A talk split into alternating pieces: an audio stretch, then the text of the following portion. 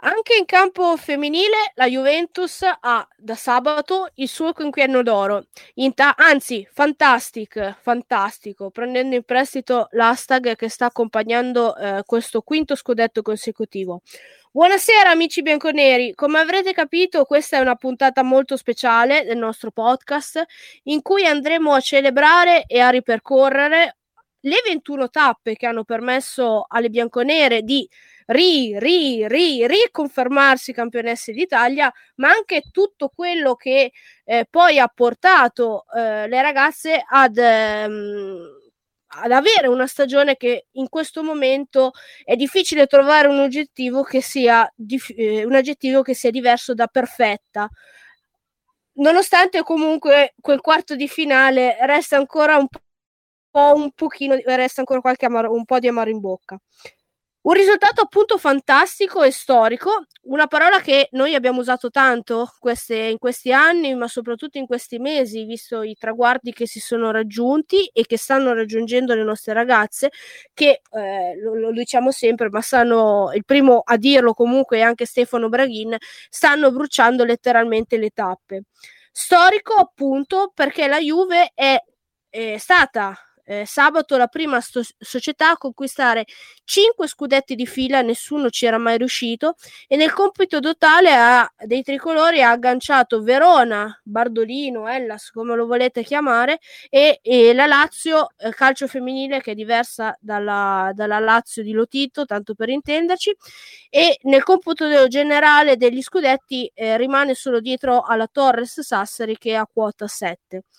Per celebrare quindi questa ennesima grande impresa delle nostre ragazze, sono qui con me a parlarne come sempre Roberto Loforte di Fuori Rosa TV. Ciao Roberto. Ciao, buonasera a tutti. Maria Laura Lalla Scatena, penna di El Football. Ciao Laura. Ciao, buonasera a voi.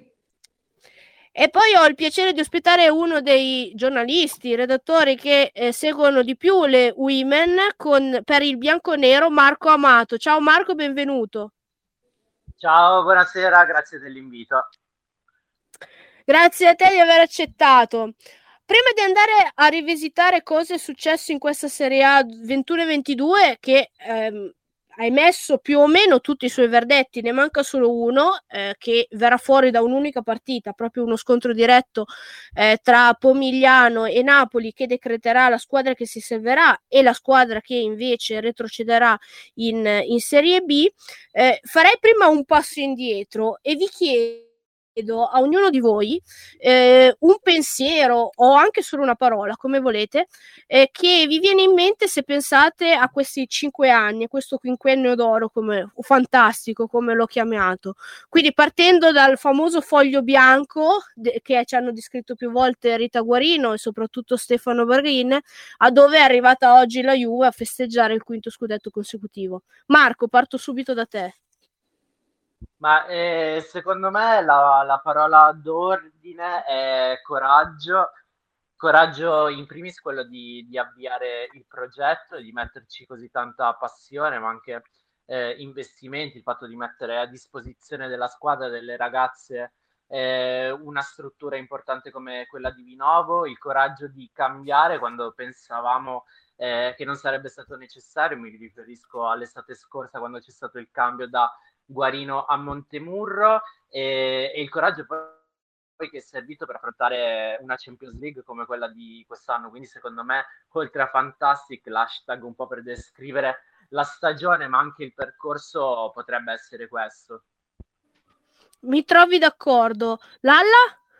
Io mi gioco mentalità perché ovviamente è stato un, qualcosa di lungimirante dall'inizio. Avevamo i mezzi, li abbiamo cercati, abbiamo scelto di investire, eh, hanno scelto, io uso sempre la prima persona plurale quando parlo da tifosa e, no, e non sto facendo un qualcosa di una narrazione super partes, più forte di me.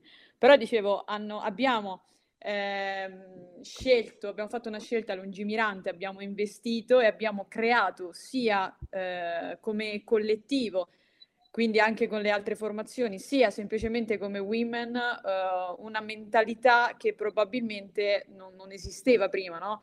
che era già in odore di professionismo ancora prima che arrivasse l'ufficialità, che poi ci sarà il primo luglio.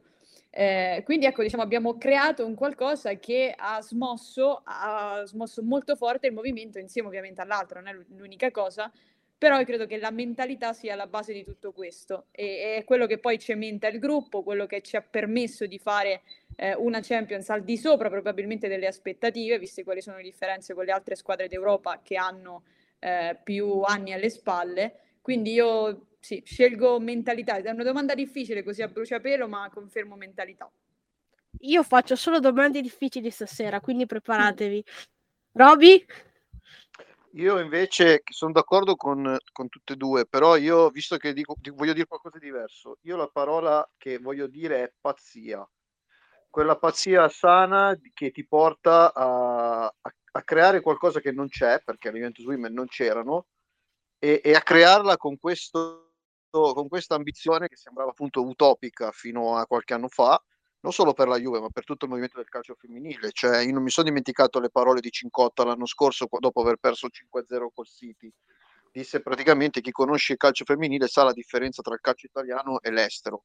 Ecco, quest'anno la Juve ha veramente limato tantissimo questa differenza, che c'è ancora, perché bisogna anche dirlo, però come hai detto tu, se siamo qua eh, a maggio parlare vabbè, di un campionato e in più di un quarto di finale che ci brucia per come siamo usciti contro una delle squadre più forti d'Europa, sicuramente o la prima o la seconda squadra più forte d'Europa, che è una delle due che è in finale col Barcellona, vuol dire che la squadra è cresciuta e per fare quello che la Juve ha fatto ci vuole mentalità, ci vuole coraggio, ma ci vuole anche que- quella pazzia, quella, quella sana follia che ti permette di costruire grandi cose.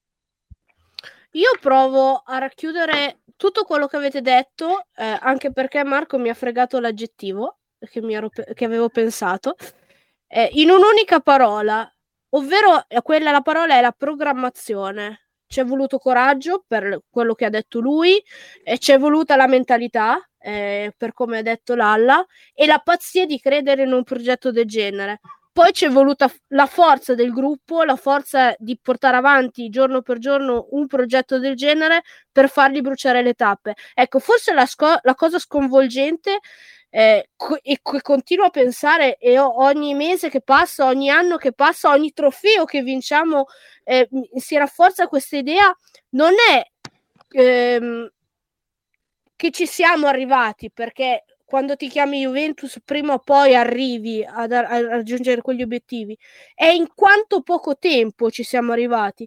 Qua, in quanto poco tempo si sono bruciate eh, quei, quei gap che, eh, Robert, di cui Roberto parlava prima perché la, la vera pazzia la, la vera mh, Vero, la vera programmazione è stata proprio riuscire a no, non azzerare, perché azzerare è la parola completamente sbagliata, perché eh, ovviamente il gap c'è ancora, ma comunque assottigliare di molto un gap di vent'anni con realtà come Lione che hanno iniziato a lavorare seriamente intorno ai primi anni 2000. Ecco, forse la, la cosa che più sconvolge è la tempistica e forse lo, lo, possiamo fare il parallelo, non so se voi siete d'accordo con quello che sta succedendo con la Roma.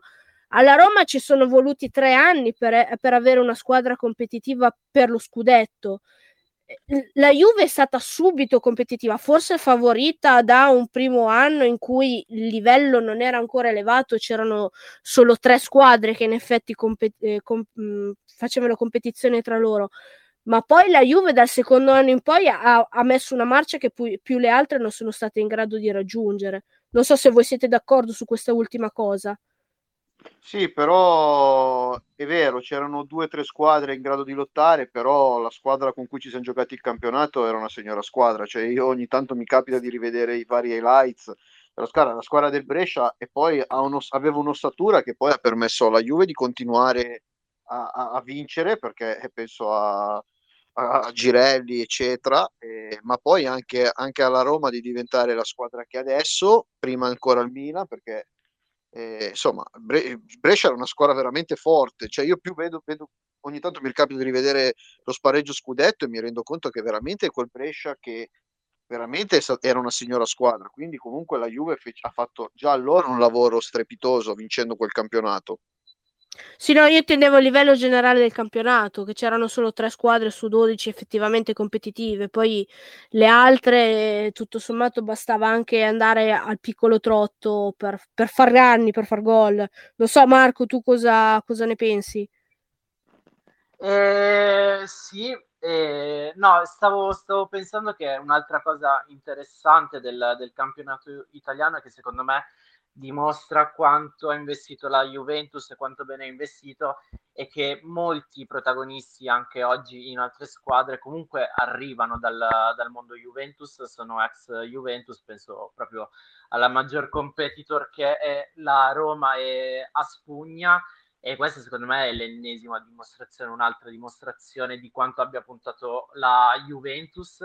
E, e appunto già a partire da cinque anni fa, dalla nascita del progetto, perché è ovvio che la Juventus abbia risorse che magari tanti altri club eh, non hanno, ma poi ci sono le scelte e la Juventus da subito ha puntato profondamente sul progetto, cosa che magari altri club stanno iniziando a fare, fanno a piccoli, fanno a piccoli passi e nessuno ha, ad oggi, cinque anni fa, ha puntato così tanto, ha messo a disposizione delle risorse eh, come, come la Juventus. Questa secondo me è una cosa molto molto interessante e eh, chiudo, eh, credo che in questi cinque anni il ruolo di Juventus sia stato eh, importantissimo poi per eh, il traghettamento verso il professionismo che, che sta arrivando e che arriverà dal prossimo anno.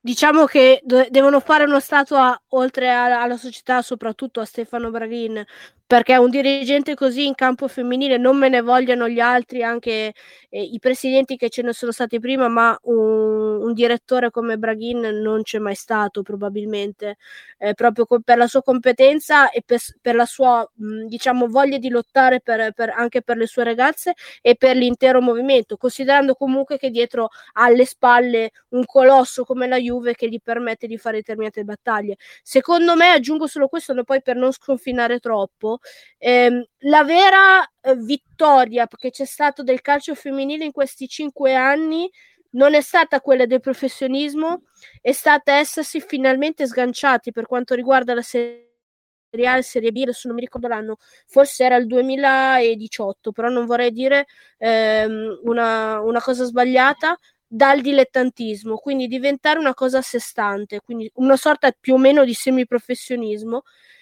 il, eh, il fatto di essersi sganciati dai dilettanti ha permesso alla, alla, divisione calcio femminile di fare le cose che voleva fare, di fare le cose fatte bene e quindi ha permesso di mettere le marce in più e di, di, di arrivare a pretendere e a meritare il professionismo che poi ci sarà dal primo, dal primo luglio. Eh, Penso... Dopo il secondo anno, dopo il primo anno, eh? subito dopo eh sì, quindi 2018, quindi... quindi sono... Sì, la... 17-18. Allora la memoria mi, mi, 18, mi ricordo 19 era per, per 18, essere 19, esatto, sì, sì, sì. Mi ricordo che, c'era stata una polemica di... allucinante tra ecco, le, quelle... quell'estate è stata una cosa allucinante perché mh, mm, ricordiamo che la, di, Lega Nazionale Dilettanti eh, non voleva lasciare assolutamente il calcio femminile perché aveva capito molto in ritardo il valore che poteva avere questo prodotto che non aveva mai valorizzato, ma, ma mai, mai, mai. Eh, mi ricordo che fino a due anni prima programmava finali di Coppa Italia sperduti in paesini con stadi di neanche 500 posti, eh, a, tipo alle, alle 5 del pomeriggio di un giorno feriale. Eh, tanto per dare la possibilità alle persone di seguire il calcio femminile, di chi seguivano. Mm, la finale era, era forse Fiorentina-Brescia, mi sembra.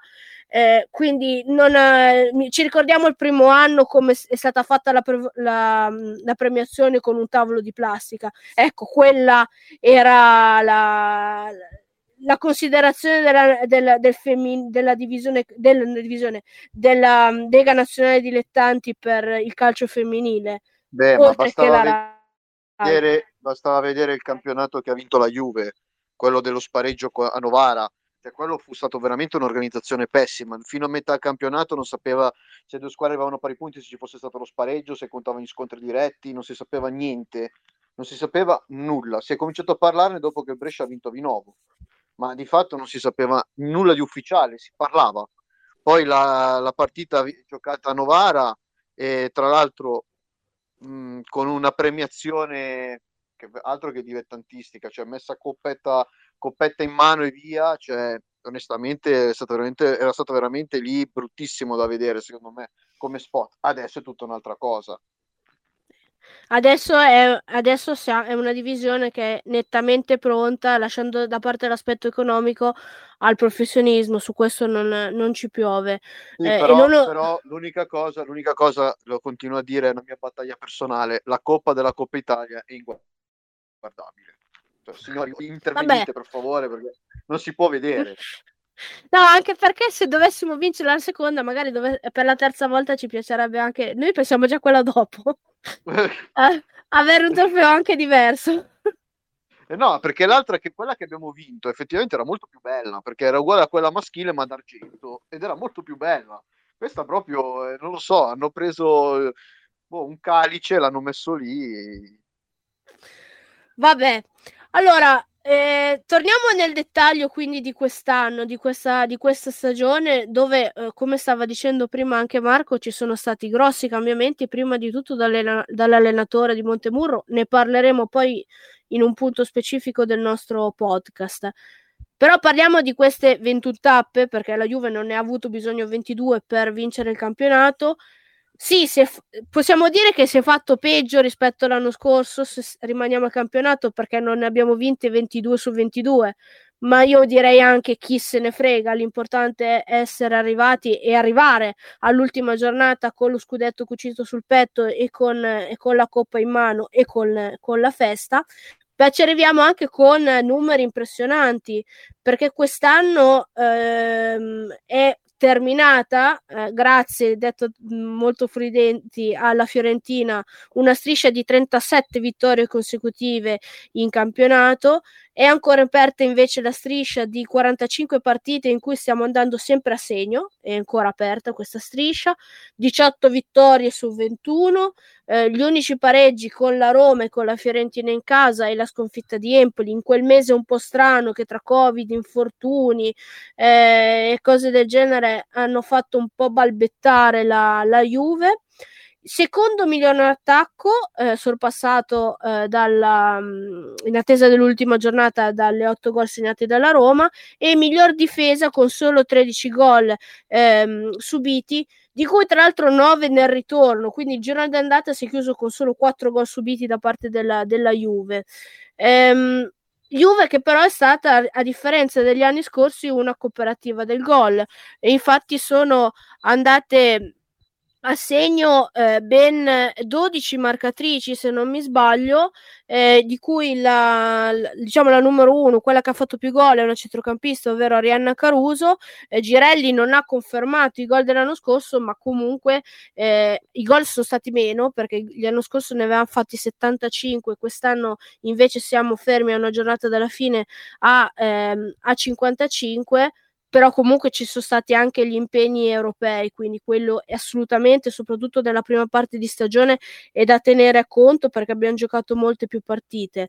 Eh, poi altri, altri, dati interessanti, eh, questi li ho tutti presi eh, sulla mh, pagina di Juventus.com, quindi lo potete trovare sulla, su una delle news della Juve. Eh, Altri numeri interessanti sono il fatto che il maggior numero di pall- eh, la Juve detiene il maggior numero di palloni giocati nell'area di rigore avversaria, per esempio, o come sia la prima squadra in eh, percentuale di rapporto dei pass- passaggi completati e anche prima nei, rec- nella, nei recuperi offensivi. Quindi questi sono alcuni dei numeri eh, incredibili di questa, di questa, squadra che sta riscrivendo eh, le, la storia del calcio femminile, sta dando un'impronta importante per il, l'intero movimento. Eh, Roby, ti volevo chiedere questo. Eh, par- sentendo anche parlare poi le ragazze a fino partita ai microfoni, si, si, ha proprio la sensazione che proprio non, non, sia questo ovviamente la fine, ma sia un ciclo destina, destinato a eh, rimanere ancora ben, ben aperto per ancora tanti anni, perché queste ragazze non, anco, non hanno mica ancora smesso di aver fame. No, no, no, anzi la sensazione è quella, soprattutto perché la sensazione è che la Juve, torniamo al discorso di prima, no? con coraggio, con programmazione, con mentalità, stia continuando a costruire qualcosa di importante e, e che, che, non è il fatto è, è questo la cosa che dovrebbe preoccupare un po' le altre e che non dà la sensazione di una cosa chiusa, finita ma è una cosa ancora all'inizio la sensazione che, che porta a vedere la Juve come lavora in ambito femminile è quello. E quindi sicuramente, sicuramente c'è da crescere ancora, sono sicuro che la Juve crescerà ancora e sono sicuro che magari non vinceremo altri 5 di fila perché comunque ci saranno gli avversari, si rinforzeranno, c'è un nuovo format, quindi sicuramente sarà più difficile, molto probabilmente non riusciremo a eguagliare la striscia maschile di 9, 9 scudetti consecutivi, per carità vale tutto, però la sensazione è che la Juve sarà sempre lì a giocarselo ogni anno e ogni anno sarà lì per poter vincere. Onestamente credo che la Juve abbia veramente il potenziale tra 4-5 anni di essere la squadra con più scudetti del calcio femminile, battendo il record della Torres. Stiamo facendo tutti gli scongiuri, ma credo che la Juve abbia tutto il potenziale per poterlo fare in breve tempo.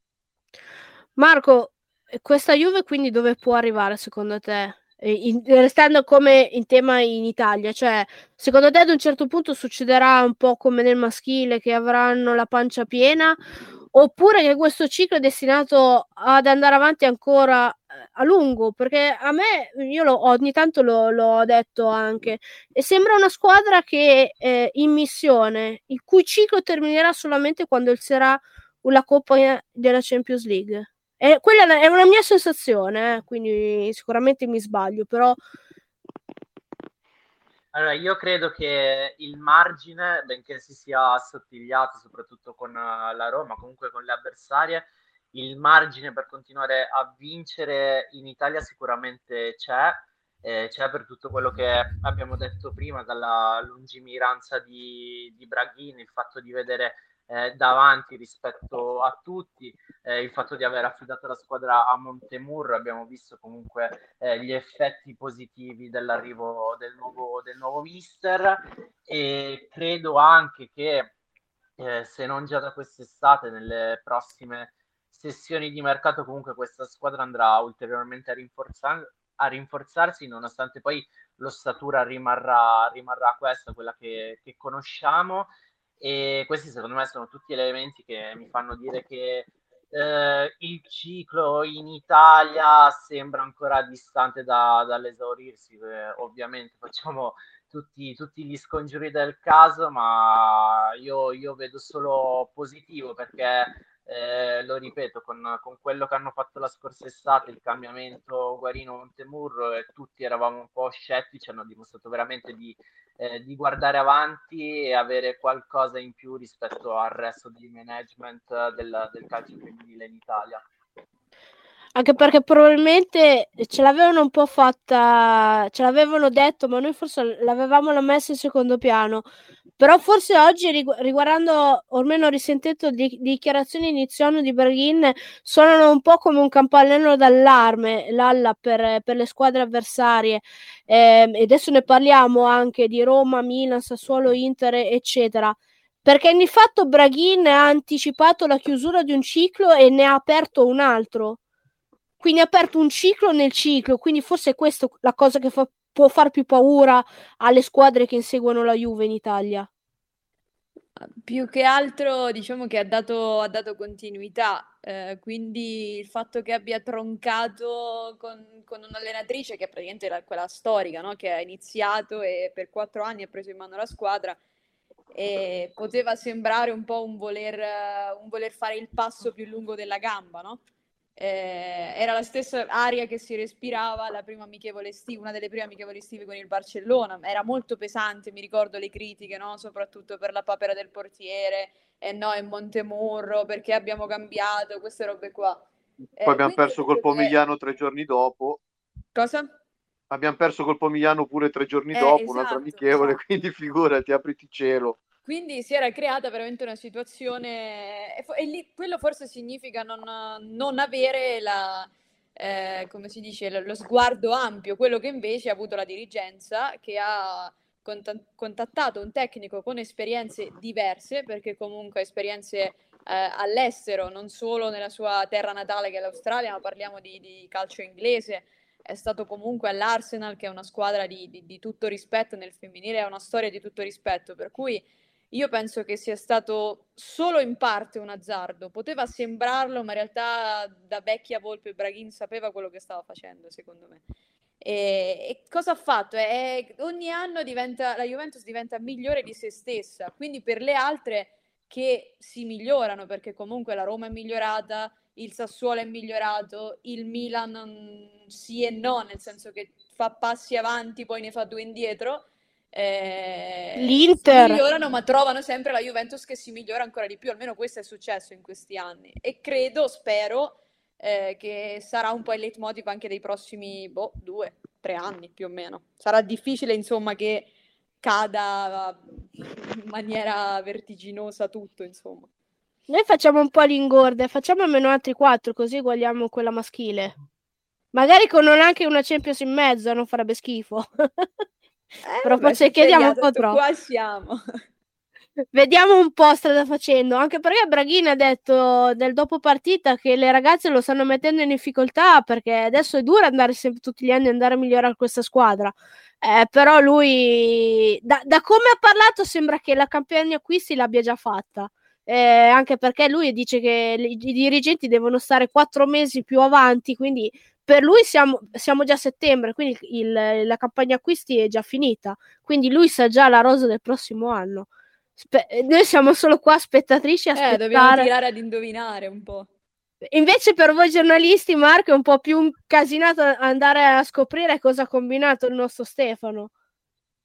Esatto, sì, io penso che più o meno le, le strategie per quest'estate e poi la prossima stagione siano eh, delineate eh, da, da, quello che sappiamo, così un po'. Allora, eh, ti fermo, ti fermo, ce lo dici poi alla fine, così, ci, così poi ci ascoltano, ci ascoltano. Se hai qualche notizia fresca, fresca, ce la, ce la dai. Una, tra l'altro, ce l'ha data Cecilia Salvai sui social, però ve lo diciamo alla fine ma è, ah, capito, segreto, è segreto di Pulcinella. Ah, ric- ricordo ovviamente per chi ci sta seguendo in diretta che eh, se volete farci delle domande, volete intervenire, o chiedete di, mh, mm, di, intervenire a voce, di fare una domanda a voce, vi smuto e così potete, potete intervenire, oppure la potete scrivere nella pagina, nel, nella pagina di Q, Q di Uccellino, la pagina grigia, nera, come volete dire, come volete, come vi piace di più, e eh, vi leggerò la domanda e la, la farò a, a uno dei, no, dei, miei ospiti. Eh, quindi potete eh, è interattiva la puntata, eh, quindi più interattiva più, più ci piace. Ehm, invece, stavo dicendo prima, parliamo un po' delle avversarie, perché le avversarie quest'anno, soprattutto la Roma, da un certo punto in avanti, ha dato molto filo da torcere alla Juve. C'è stato un momento nello scontro diretto, secondo me, dopo aver subito l'1-1, che un po' la Juve ha tremato e forse alla Roma è mancato un po' il coraggio di andare a zannare la preda perché avesse vinto quella partita la Roma parità di punti sarebbe diventato non dico eh, complicato ma più difficile per la Juve andare a centrare eh, lo scudetto quindi da questo punto di vista la Roma forse ha perso una piccola occasione, si è accontentata tra virgolette della qualificazione in Champions, però secondo me anche co- considerando la finale di Coppa Italia ha fatto una grande stagione. Il Milan invece è la squadra di Ganzi in tutto per tutto, come diceva prima Lalla, ha azzeccato una squadra discontinua che fa due passi avanti e poi ne fa indietro, tre indietro, poi ne fa altri quattro avanti e, e cinque indietro, e quindi è molto difficile da, da decifrare. Bene il Sassuolo per eh, metà campionato più o meno, eh, diciamo tre quarti di campionato, poi eh, si, è, si, è, staccato dal, dal, gruppo per il secondo posto, mentre forse la vera sorpresa è stata l'Inter. Eh, insieme alla Sandoria, secondo me, l'Inter che ha fatto una, una, grandissima stagione, considerando che era un po' l'anno zero, che, perché eh, è arrivata Rita Guarino, ha cominciato a costruire quella che eh, dovrà essere poi magari nei prossimi due o tre anni un'altra antagonista sempre di più della Juve.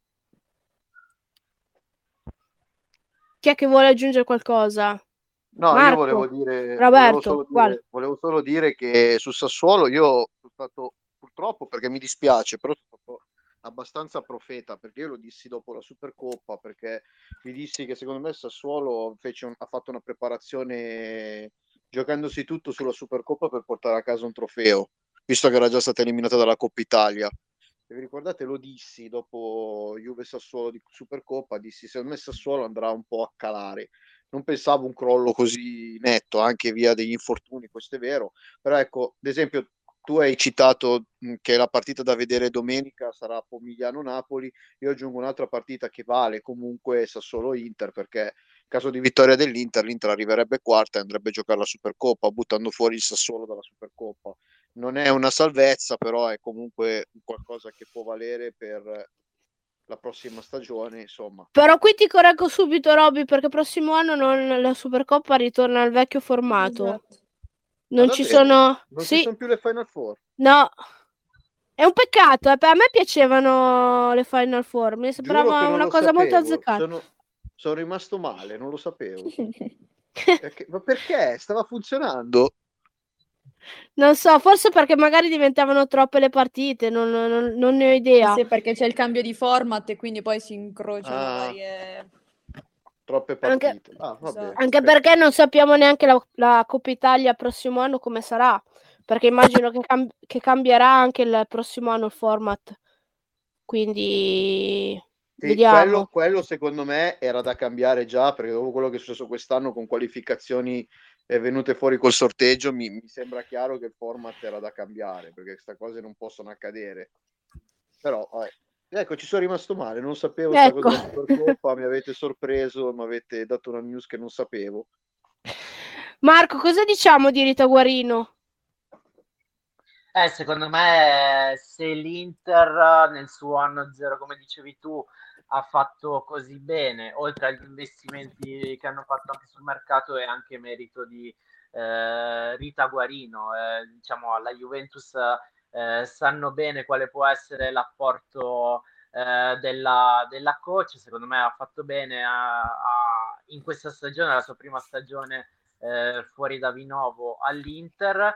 E anche lì è curioso, c'è questo intreccio che potrebbe eh, rivelarsi nella, nella, prossima stagione, appunto perché potrebbe comunque diventare la coach della nazionale, anche quello secondo me sarebbe eh, il giusto premio e sarebbe anche il, il nome giusto.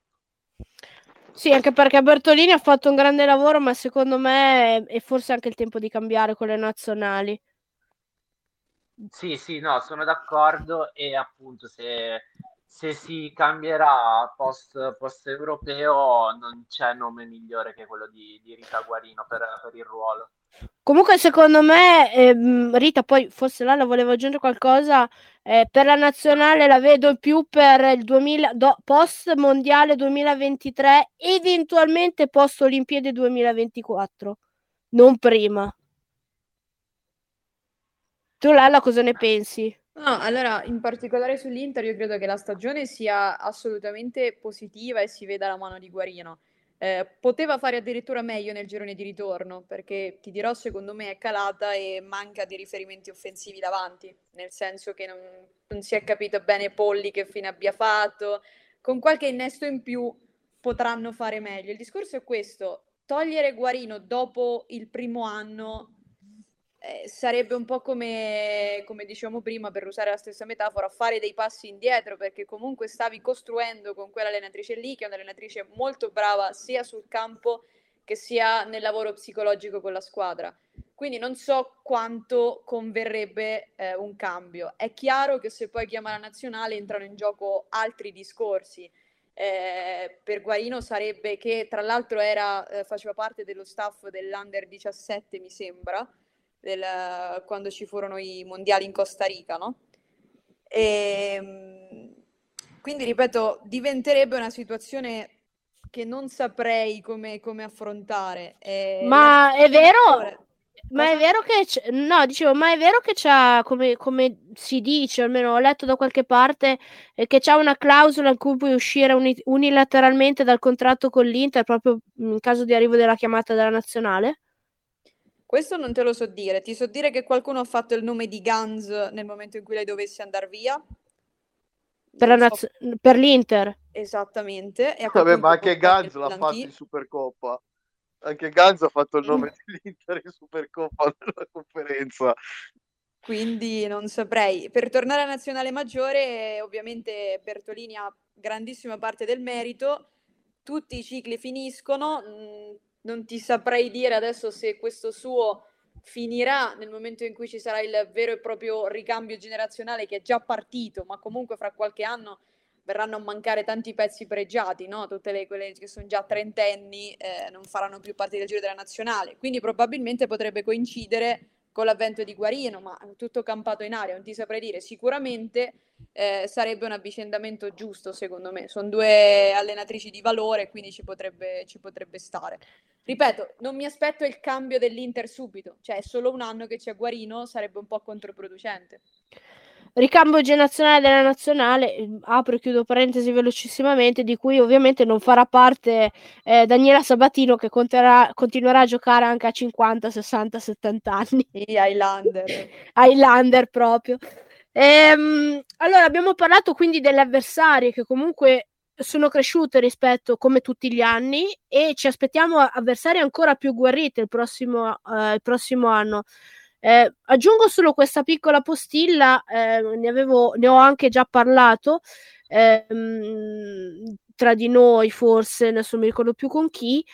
Prossimo anno Juve e Roma hanno, che parteciperanno alla Champions hanno anche una grandissima responsabilità perché facendo una buona Champions League, diciamo tutte e due almeno qualificate ai gironi con eh, un, buon girone eh, anche da parte della Roma, eh, arriverebbe senza n- troppi problemi eh, la, il sesto, quinto, sesto posto del ranking ehm, e della, della, UEFA e quindi arriverebbe anche poi per la stagione eh, 2024-2025 la terza squadra italiana nella, nella Champions League. Quindi Roma e Juve prossimo anno hanno anche eh, in Champions League una grandissima responsabilità perché a questo punto è importante che un'altra squadra italiana, proprio per il movimento, possa riuscire a giocare con continuità anche la Champions League. Anche per la stessa Juve, eh, perché metti che un'anna, un, un'annata sia storta, non vada come, come, deve andare, come essere, come è successo a City quest'anno, non ci si può attaccare solo alla vittoria del campionato o a un secondo posto per giocare in Champions e non giocarla un anno, soprattutto se poi si ha intenzione di andare a comprare determinate giocatrici sempre più forti, può essere poi eh, una, una, bella spada di Damocle, giusto Marco?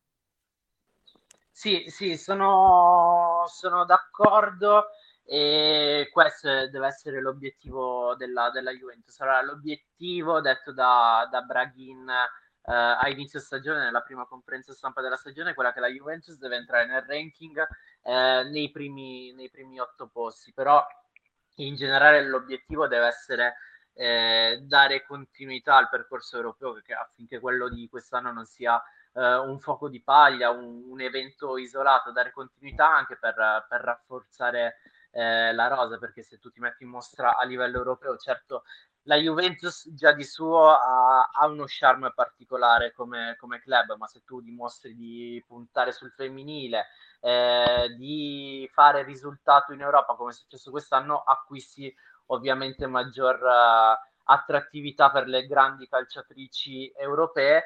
Oltre a questo, una grossa mano arriverà ovviamente anche dal, dal professionismo, dal fatto che anche gli investimenti eh, saranno maggiori, ci sarà la possibilità di fare contratti che prima non era possibile eh, fare e anche per questo io mi, mi aspetto che nei prossimi anni comunque eh, qualche grande acquisto, qualche grande nome o nome che diventerà grande in prospettiva, la Juventus lo farà. Allora, abbiamo quindi abbiamo parlato anche delle avversarie. A questo punto, un altro eh, tema eh, possono essere le partite chiave, ovvero quelle partite che hanno fatto pendere eh, dalla parte della Juve la conquista del, del tricolore. Fa anche un po' rima. Vi, vi, chiedo a ognuno di indicarmi una, la partita che eh, secondo, secondo lui è stata la partita chiave, tolto lo scontro diretto Juve-Roma del ritorno. Eh beh, tolto quello, secondo me quello è stata la vera sliding doors. quella è stata proprio la, la sliding doors più nitida. Cioè, se lì la Vabbè, tra, tra tutti, tra tutti eh, um, ditemi una partita, così ne f- facciamo le quattro partite della, della, stagione delle Women, quelle le quattro più importanti. Tolto la quinta e lo scontro diretto Juve-Roma.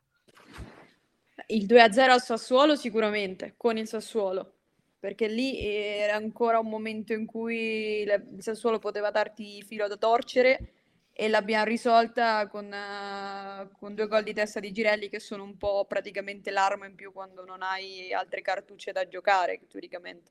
Quindi secondo me quella è abbastanza importante nel computo poi finale di tutte le gare. Tra l'altro la partita che arrivava prima di Chelsea-Juve, quindi la, la, partita poi che è stata decisiva ai, ai fini della qualificazione ai, ai, quarti di finale e che abbiamo giocato senza centrocampo perché se non sbaglio c'era Rosucci, Caruso e qualcun'altra che aveva il covid. Eh, Marco, Roberto. Io, io sono abbastanza d'accordo se non mi sbaglio con quello detto da Montemurro e dico Verona-Juve di febbraio. E vittoria di misura della Juventus uh, fuori casa, Juventus che poi rimane in 10 per l'espulsione di Zamagnan, febbraio che è stato febbraio, inizio marzo, un mese complicato, la Juventus si vedeva che non era in formissima, si vedeva che pesavano eh, nelle gambe e nella testa i tanti impegni, perché quest'anno Juventus Women ha giocato eh, tra le 10 e le 15 partite in più rispetto alla stagione, alla stagione prima e quindi secondo me que- lì portare a casa i tre punti fuori casa è stato importante ed è stata anche quella una sorta di svolta. Robby, Guarda, io vado un po', sono d'accordo con, tu, con, con tutte finora le analisi, però io cito un'altra partita, cito Inter Juve 2-1, perché quella è stata forse la partita dove ho visto la Juve concedere di più alle avversarie. L'Inter aveva avuto delle palle gol importanti, ha fatto fatica a segnare. La prima contro Guarino è stata una, è stata una partita molto complicata, che hanno, quella che, stata, che era stata giocata a San Giovanni, e alla fine l'hai risolta con due colpi di testa, eh, uno di Bonansea e l'altro di Stascova dopo che ti avevano pareggiato. Lì hai dato una prova di forza importantissima, secondo me, per il campionato. Poi chiaramente ce ne sono tante, ma queste secondo me che abbiamo citato sono abbastanza, abbastanza chiavi di svolta, ecco. Io aggi- vi aggiungo la quinta ed è il ritorno Juve-Inter perché secondo me, e questo l'avevo già detto Robby se ti ricordi, sì. era secondo me la partita più difficile del ritorno proprio perché cadeva in mezzo alle due partite con il Lione. Ancora di più dopo quello che è successo a Torino allo stadium con la vittoria 2-1 con le ragazze che un po' mentalmente erano già Lione, eh, anche se poi non si è visto con la partita con l'Inter. Quella partita giocata con l'arroganza del, di essere la prima della classe, eh, perché l'abbiamo giocata proprio eh, con, con, la voglia di chiudere in fretta la pratica e di concentrarci con, da grande squadra contro con la partita di ritorno con Leone è stata secondo me la partita chiave che ci ha poi permesso di, di, vincere, di vincere lo scudetto.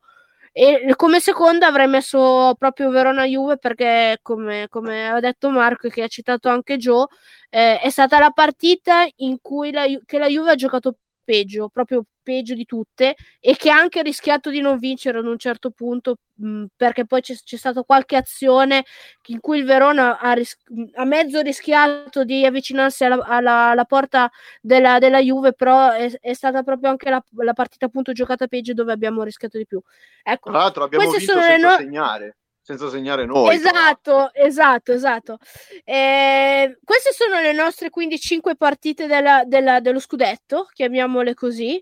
Eh, se per voi c'è qualche partita che volete aggiungere o non siete d'accordo, scriveteci eh, voglia, mi, ci interessa moltissimo, almeno messi il vostro, il vostro parere ehm, e, e, vediamo quindi se, se, magari ci sono altre cose che voi avete visto che secondo me vi, vi, vi hanno fatto propendere di più da, quest, da, da altre prospettive, no? di altre partite. abbiamo parlato po' appunto del Roberto ha citato del gol di Sascova con l'Inter. Potremmo, potevamo citare anche Roma, Roma Juve che ha avuto lo stesso canone canovaccio sì. più o meno di, di Inter Juve con i gol di Staskova. Ma quanti sono pesati i gol di, di Andrea? eh, tra l'altro oggi è il suo compleanno, gli facciamo anche gli auguri, eh, 20, 22 anni, auguri Andrea. E, ehm, li abbiamo citati prima e quindi faccio un assist alla Cernoia. Eh, questo è lo scudetto, il primo di Joe, e, e, lui è il primo allenatore straniero anche prima degli anni 2000. Eh, mi sono un po' spulciata tutto eh, l'albo d'oro. Eh, è stata una, una, missione parecchio difficile, però eh, ho solo ancora due, due o tre anni in cui non ho, non ho, trovato niente, ma più o meno sono abbastanza sicura che è il primo allenatore straniero dal, dal 1978 ad aver vinto il campionato di Serie A e poi è stata la rivincita, poi, come abbiamo già citato, di Stefano Braghin delle sue scelte coraggiose, del cambio dell'allenatore. E poi io cito anche sempre il, lo scambio ehm, Bonfantini e che giocatrice sta diventando Bonfantini alla Juve in mano Montemurro con Glionna, non me ne voglia eh, Glionna, e poi del portiere eh, con l'addio di Giuliani e l'arrivo di Peromagnan, che non è stato un impatto fenomenale, ma poi col tempo si è visto che razze di portiere eh, Braghin e Montemurro hanno, par- hanno, portato a Torino. Non vi chiedo un voto perché sicuramente per tutte e due è un voto, è un voto altissimo. Quindi facciamo così. Chiedo a Roberto e Marco un, un pensiero su, qua, su come è stato il primo anno di Montemurro, mentre io e Lalla poi ehm, vi diciamo invece sulla nostra su Stefano Berghin. Ci dividiamo i compiti, dai. Marco, iniziamo da te. Ma secondo me Montemurro non, non poteva cominciare meglio la, la, sua avventura alla Juventus. Eh, prima di tutto perché ha avuto io credo anche la, capaci- la capacità, ma anche magari eh, la sensibilità di farsi ascoltare da un gruppo che aveva un certo tipo di abitudini, un certo tipo di eh, legame con l'allenatrice che, che c'era prima, che ha saputo farsi ascoltare ed è una cosa importantissima perché lui ha portato eh, veramente tante novità dal punto di vista soprattutto tattico, cioè abbiamo assistito veramente a una rivoluzione da, da questo punto eh, di vista i, i, risultati parlano da soli, scudetto, quarti di finale di eh, Champions League, Supercoppa, finale di Coppa Italia, quindi dal punto di vista dei risultati eh, carta canta. E, e, poi una cosa interessante, secondo me, questo sul percorso europeo, è che noi comunque abbiamo la possibilità di andare a vedere il primo quarto d'ora della rifinitura alla vigilia di tutte le partite e ogni volta alla vigilia di sfide eh, importanti, pesantissime a livello emotivo, abbiamo sempre visto le ragazze molto serene, eh, impegnate anche a scherzare, a cercare un po' di eh, esorcizzare la paura e, e, questo ha portato consapevolezza, questo insieme poi ai risultati che sono arrivati ha portato consapevolezza ed è stata una roba fondamentale secondo me per il percorso poi europeo delle, delle bianconere. Quindi eh, Montemurro secondo me ha fatto veramente un lavorone. Io pagherei qualche migliaia di euro per vedere un allenamento di Joe. Roby? Ma eh, veramente cioè adesso eh, con, parlando proprio con eh, serenità e tranquillità io non credo che si possa chiedere troppo di più a, si potesse chiedere molto di più a mister, nel senso che comunque hai vinto il campionato, sei comunque in finale di Coppa Italia, che comunque vada è una partita secca, ti può andare bene, ti può andare male, ma è una partita secca, quindi eh, però tu, tu nel, il tuo l'hai fatto, io sono convinto sempre quando un allenatore ti porta in una finale, il, tuo, il suo l'ha fatto, voglio dire, poi hai vinto la, ha vinto la Supercoppa, eh, certo, non ha fatto 22 su 22, però con le tre competizioni da giocare in contemporanea era anche difficile pensarlo, soprattutto col fatto che la Juve ha iniziato la stagione a luglio, cioè eh, credo che di più non si potesse chiedere. Eh, meglio non poteva iniziare, tra l'altro ha dato un impatto completamente diverso ed è un personaggio veramente che credo che chiunque, qualunque sportivo deve studiare, proprio perché è un personaggio positivo, per il, per il movimento, ma non per il movimento femminile, proprio per il movimento sportivo italiano. È davvero un personaggio incredibile e quindi io credo che la scelta sia stata veramente azzeccatissima e comunque vada la stagione ha comunque fatto meglio a livello di, di risultati dell'anno scorso perché anche in Italia, non solo in Europa, perché l'anno scorso ci siamo fermatissimi in finale di Coppa Italia, quest'anno siamo in finale. Mm, ripeto, penso che co- meglio di così non potesse fare, onestamente. Quindi complimenti a lui e complimenti alla Juve per aver fatto eh, un grande jackpot. Lalla, Stefano, nostro Stefano. Allora, chiaramente parliamo di, di un uh, personaggio molto, molto particolare. Se non erro, lui è piemontese proprio. Però ha questa capacità di incarnare anche nelle, nelle interviste, se ci, ci, avete fatto caso, quella, quel tipo di, di, tranquillità e di sicurezza che di solito si richiede, no? Quando sei un rappresentante della Juventus, quella che molto spesso si dice non abbiano e non abbiano avuto negli ultimi anni vari Paratici, Nedved o altro, in ruoli ovviamente diversi. Comunque Braghin è, è, nel mondo del calcio da anni, ha ricoperto ruoli importanti eh, vari, nel maschile, nelle varie serie, mi pare anche con il Genoa che è una squadra storica, in B, il Pisa e quant'altro. E sicuramente è, di, di, è, uno dei maggiori artefici di, di, questi cinque anni e credo che abbia la capacità non comune di eh, lavorare senza, come dire, senza creare grossi, grosso scompiglio. Adesso non lo so, non vivo all'interno della società, però da quella impressione lì è come se fosse praticamente eh, l'autorità che sa effettivamente cosa deve fare e cosa sta facendo, gli dà quel tipo di tranquillità, il discorso che faceva lui del dirigente che vive quattro mesi avanti, no? quel tipo di tranquillità che ti dà la programmazione, tornando appunto al discorso che facevi tu. Quindi io credo che Braghin sia da considerarsi uno dei, dei maggiori artefici, come ho detto prima, e, e sicuramente anche come personaggio, visto, visto che Robby parlava di personaggio, vederlo, ascoltarlo nelle interviste ti dà ecco, quella sensazione di, di rigore, di, no? sembra un po' un professore in, certi, in certe interviste. Quindi ecco, questa è la mia opinione ovviamente positiva e c'è fiducia e quindi io penso che sia una, un sodalizio che abbia portato già moltissimi frutti e che possa portarne, possa portarne altri. Non so se tu sei dello stesso parere. Sì, io volevo Guarda... solo interrompere un secondo per dirvi che è finita lo stadio Città di Meda, la Juve Under 23 ha battuto il Renate e ha passato il turno. Meno male. Una serata di festa era, una, una, serata, una serata di festa sta, sta, diventando ancora di più. Bravissimi ragazzi eh, che hanno raggiunto un, un, obiet- un, obiettivo che all'inizio era difficile eh, da raggiungere perché arrivare al secondo, a giocarsi un posto nelle semifinali playoff eh, che poi è, sarà l'obiettivo per, per, il prossimo turno, è, è davvero un, una grande cosa. Eh, come vi avevo detto, con Renate sarebbe stato difficile, ma eh, si poteva fare, è stato fatto. Adesso poi vedremo nel sorteggio eh, come, come, verrà stabilito il, il, tabellone. Probabilmente ci toccherà un, sec- una, una seconda, vediamo. Però bravi ragazzi, un, un grande applauso se lo, se lo, meritano. Loro e l'Under 19, molti anche sugli stessi perché hanno giocato nelle due, eh, tutte e due le competizioni, Youth League e mm, e nell'Under 23 hanno fatto davvero una grande cosa. Bravi, bravi, bravi. Allora sì, parlavamo di Braghin. Ecco, io stavo dicendo, Braghin lo conosco già da dieci anni più, perché ha fatto il direttore sportivo all'Alessandria e io mi ero letteralmente innamorata di questo direttore sportivo, dei suoi modi di fare, eh, proprio perché era uno dei pochi che eh, in Alessandria è riuscito a fare il suo lavoro e l'Alessandria non è una piazza facile e aveva dimostrato competenza con pochi soldi. E, ehm, e, questo è stato anche uno dei pochi di cui squadra ha vinto, il, ha vinto un campionato.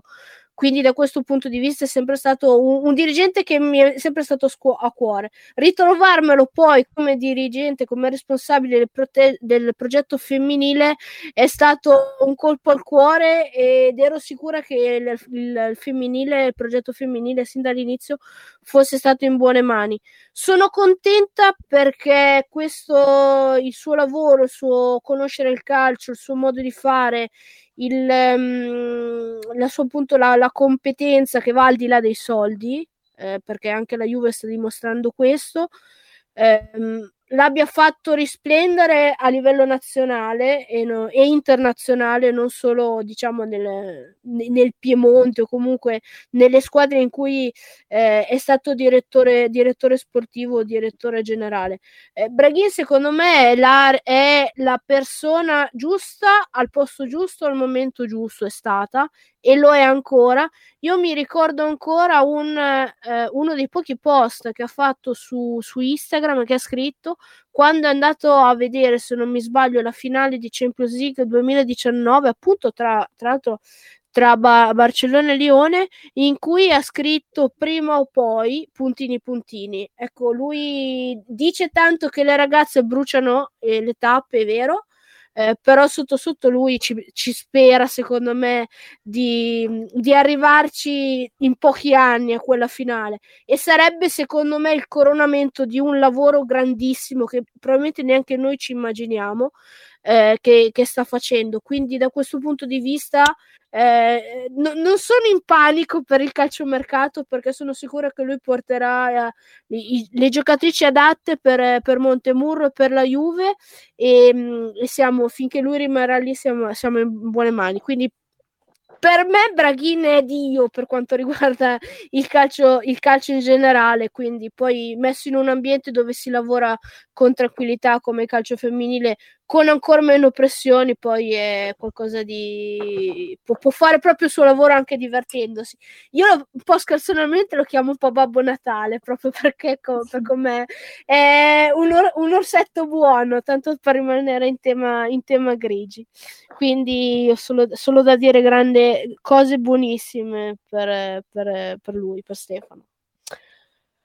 Allora, eh, Abbiamo parlato quindi della, di, di Montemuro, dell'allenatore di Braghin, ovviamente non possiamo parlare delle, delle ragazze. Stavolta non vi chiedo di, perché sarei veramente troppo cattiva, di indicarmi la, la giocatrice per voi simbolo di, di, questo scudetto, perché ce ne sono troppe. Ve ne chiedo tre. Secondo me quest'anno è molto più facile degli altri anni. Ah, allora, allora per, tutti, per tutti e tre parlarla uno. Va bene. Vai Lalla. Arianna Caruso. Eh, sotto di lei Boatin, te dico lo stesso anche se il mio è uno, è Caruso, però comunque anche Boatin e Peromagnan. Secondo me Caruso si è consacrata definitivamente. Eh, lo ha fatto con calma eh, perché essendo giovane lei ha iniziato, se vi ricordate, qualche anno fa con l'infortunio di, Rosur- di Rosucci pia- pian piano ad inserirsi e poi fondamentalmente è diventata un fulcro del centrocampo e quest'anno ha giocato più vicina alla porta, eh, più di supporto alle attaccanti che hanno fatto un lavoro diverso rispetto allo scorso anno, si inserisce molto di più, è capocannoniere della squadra, ha segnato credo ovunque, forse le manca solo la Supercoppa, quindi secondo me indiscutibilmente Arianna Caruso. Cioè, non c'è quest'anno, per quanto poi moltissimi abbiano fatto bene, eh, Boatin, Peromagnen, Lenzini, io dico Caruso e, e mi gioco questa carta. Marco. Io invece al primo posto MVP della stagione per me è Boattin che ha fatto una stagione di altissimo livello e, e proprio in, in, Europa ha dimostrato di essere una calciatrice che eh, in quella competizione a quel livello ci può stare eh, non solo benissimo, ma una come esterna delle, delle migliori perché le ho, le ho visto fare delle partite allo stadium veramente eh, impressionanti. Poi sicuramente Caruso che ha giovato tantissimo, secondo me, della, dall'impostazione tattica di, di Montemurro spesso. Eh, ha fatto l'attaccante aggiunta partendo da, da centrocampo i suoi inserimenti con i suoi inserimenti oltre a fare gol ha dimostrato un'intelligenza tattica veramente impressionante perché il tempismo è veramente un tempismo eh, delle grandi calciatrici. Un altro nome metto Bonfantini, Bonfantini che eh, storceva un po' la bocca inizio, inizio stagione, lo scambio con Gliona, quello che abbiamo eh, citato prima, eh, nelle prime uscite non pensavo eh, fosse di questo livello, però fortunatamente io non faccio né l'allenatore né il direttore sportivo di Juventus Women, eh, perché proprio Braghina e Montemurro hanno raccontato che a Montemurro sono bastati eh, pochi minuti di video per decidere di prendere Bonfantini, infatti poi si è visto nel corso della stagione la sua crescita, il suo apporto anche eh, in, in, Europa. E non la vede ancora come calciatrice magari per partire dal primo minuto, la vede più come una spacca partite, una che può cambiare l'inerzia della partita eh, magari dal secondo tempo in poi, però fa parte del percorso di crescita, spero, credo che la ragazza abbia la, la pazienza eh, di aspettare, magari di non partire sempre da, da titolare e secondo me il suo futuro sarà più che roseo. Roby. Allora, io sono d'accordo con lui quando dice Boattin, anch'io l'avrei dato a Boattin, però voglio dare un altro nome visto che differenziamo.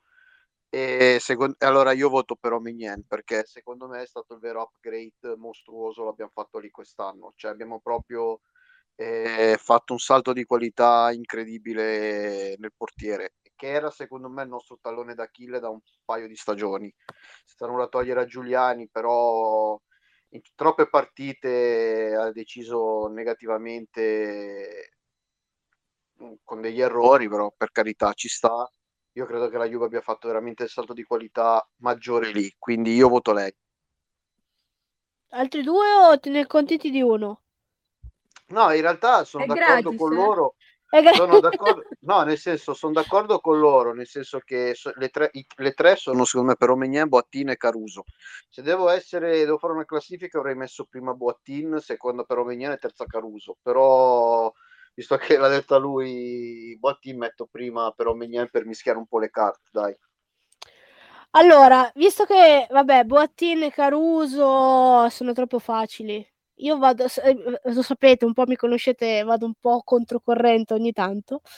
Vi cito, oltre poi Romanien, altre due giocatrici che secondo me sono stati essenziali per questo campionato. Una è Martina Lenzini.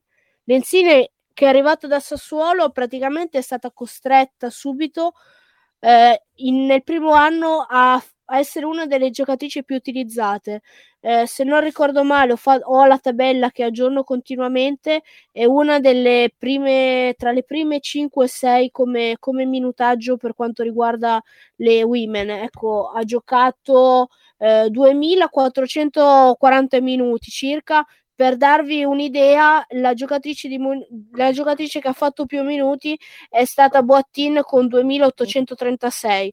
Quindi eh, considerando comunque che Lenzini sta- ha avuto anche un infortunio verso, verso, la primavera, marzo, così ha giocato tantissimo, soprattutto la prima parte di stagione, proprio per coprire anche l'assenza di, di Sembrant e ha fatto sempre partite eccezionali, anche messa eh, buttata in campo in Europa non ha fatto una piega, ha dato il suo contributo, ha continuato a fare prestazioni dal 7 in su, eh, un po' come Boattin, eh? la, la, la soffa è quella, e, ehm, mh, e poi è anche mh, utilizzata in un ruolo forse un pochino meno congeniale per lei eh, come, terzino, come terzino destro a Wolfsburg ha fatto la differenza. Comunque anche quando è stata utilizzata lì si è dimostrata una giocatrice preziosissima e una giocatrice europea moderna eh, una su cui la Juve costruirà il futuro e che Braghini ha già blindato perché ehm, l'aveva e Marco sicuramente confermerà, c'erano già state delle voci di squadre tipo il Chelsea che erano alla ricerca di questo, di questo talento che veniva dall'Erasmus Sassuolo, come ama dire eh, Braghin. Invece, eh, giusto Marco? Sì, sì, sì, sì, confermo. Ecco. Ehm, poi Paromagnan, come va detto, e la terza non posso non citare Andrea Sascova perché i suoi due gol, uno a Roma con la Roma e uno a Milano con l'Inter, sono stati negli ultimi dieci minuti, tutte e due le partite, forse uno è arrivato quasi al novantesimo, eh, sono stati due gol importantissimi poi nella dinamica del campionato perché hanno permesso alla Juve di avere quel bottino di punti che ha potuto gestire proprio poi nel periodo difficile, abbiamo visto a febbraio-marzo. Eh, Quindi sono stati gol preziosissimi e eh, una giocatrice che poi anche in Champions si è dimostrata una giocatrice eh, de- dei gol pesanti, perché ricordiamoci che il 2-0 a Wolfsburg non è un 2-0 banale che chiude solamente la partita.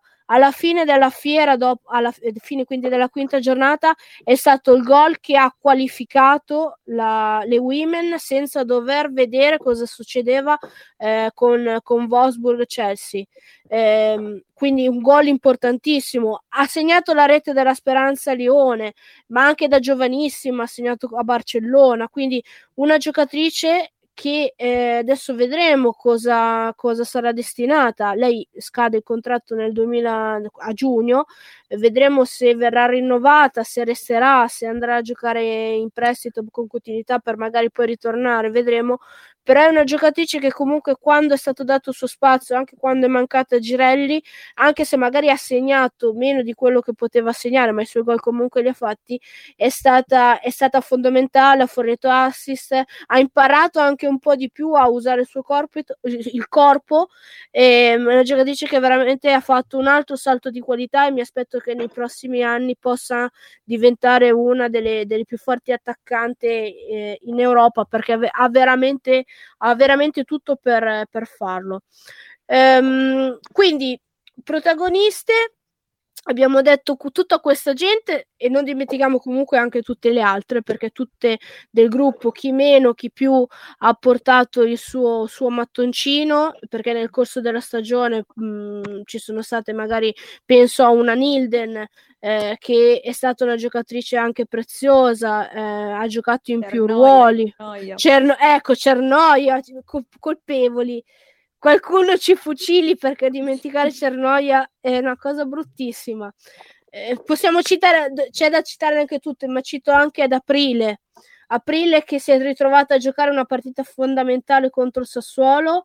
Eh, la parata ha... su Parisi, ve la ricordate, quella bellissima. Esatto, a Sassuolo e ha fatto una grande partita comunque ha permesso quelle poche partite che ha, che ha saltato per Romagnan eh, abbiamo scoperto un secondo portiere affidabile. In sostanza ha sbagliato solo una partita quella con la Fiorentina quella un po' è stata una partita un po' disgraziata in partenza anche per, per come è iniziata.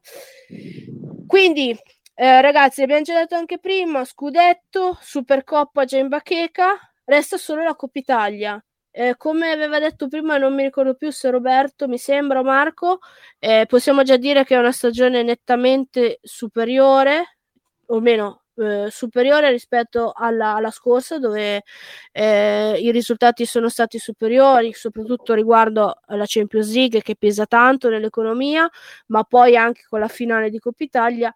Però noi siamo ingordi e vorremmo fare questo triplete italiano per dare un 10 Diciamo che se arrivasse anche la Coppa Italia, un 10 lode? No, beh, se dai, diciamo 10, cioè diciamo 10. No, la lode non la diamo. Non la diamo mai la lode, dai, la lode Solo con la Champions. Quando... Esatto, sarà per quando alzeremo la coppa. No, vabbè, 10 comunque, più, dai, 10 più. Comunque, comunque è chiaro che, comunque l'avevo detto io, la cosa della stagione, l'anno scorso siamo fermatissimi in finale, quest'anno siamo già in finale, chiaramente dovesse arrivare anche la Coppa Italia, io credo che eh, difficilmente si potrà muovere mezza critica su questo gruppo, queste ragazze. Cioè, già è difficile anche senza Coppa Italia. Con la Coppa Italia diventa francamente davvero difficile perché vorrebbe dire aver dimostrato di essere davvero ancora due o tre gradini sopra le altre, a mio modo di vedere, perché la Roma in questo momento sembra molto in forma, però è chiaro che se dovessi vincere tu la Coppa Italia tutti questi discorsi vengono un po' meno, ecco. Marco, che aria tira dalle parti di Vinovo? Per, per, aspettando la Coppa Italia?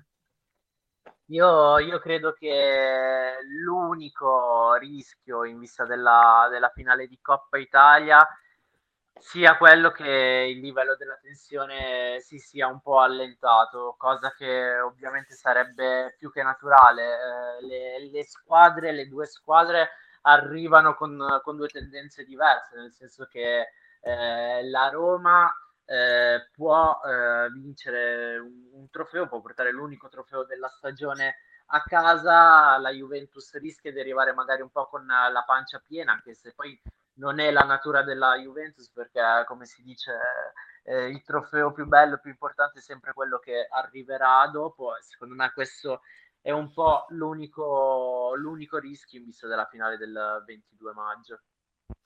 Comunque aggiungo che anche la Roma arriva un po' con le batterie, può arrivare con le batterie un po' scariche, perché anche lei ha festeggiato tanto l'ingresso in Champions per la prima volta. Quindi non so tra le due, forse la Juve è quella un po' più abituata a festeggiare. No, questo e, e poi, come dicevamo prima, arrivano le due squadre con una grandissima differenza di partite giocate durante la stagione, quindi eh, tempo per recuperare ce n'è e questo secondo me è, è l'unico rischio di arrivare magari un po' con, con la pancia piena.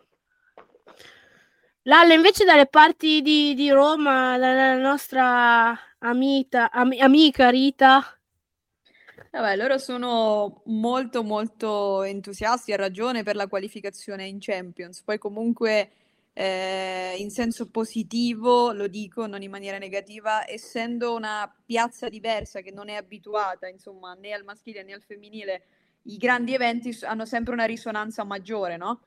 E quindi veramente l'hanno hanno festeggiato tantissimo e sono molto molto emozionati. Mm, come dicevi tu, ecco, probabilmente la Juventus è più abituata a gestire questo tipo di, di, di situazioni.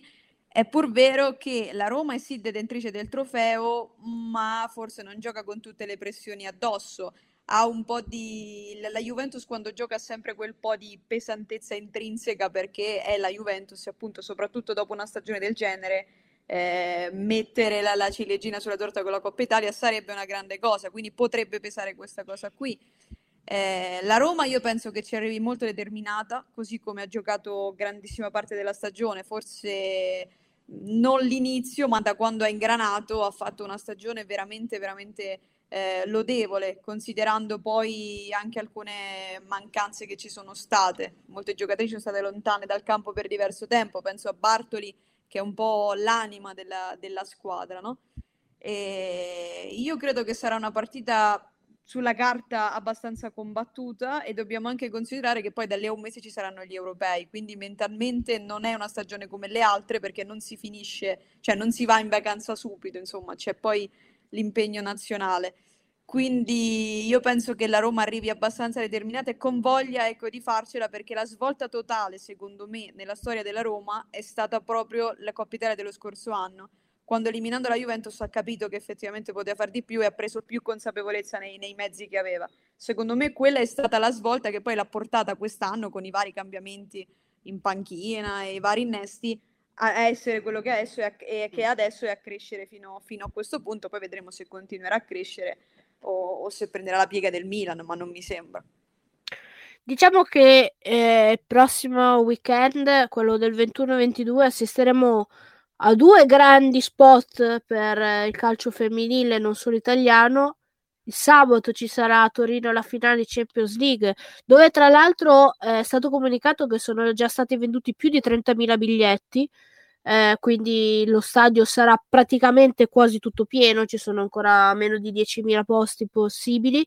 Io ho dato un'occhiata eh, c'è ancora un, qualche posto nella curva del Lione e qualcuno eh, in alto nel, nei secondi anelli, se no tutto il resto è già, è già esaurito.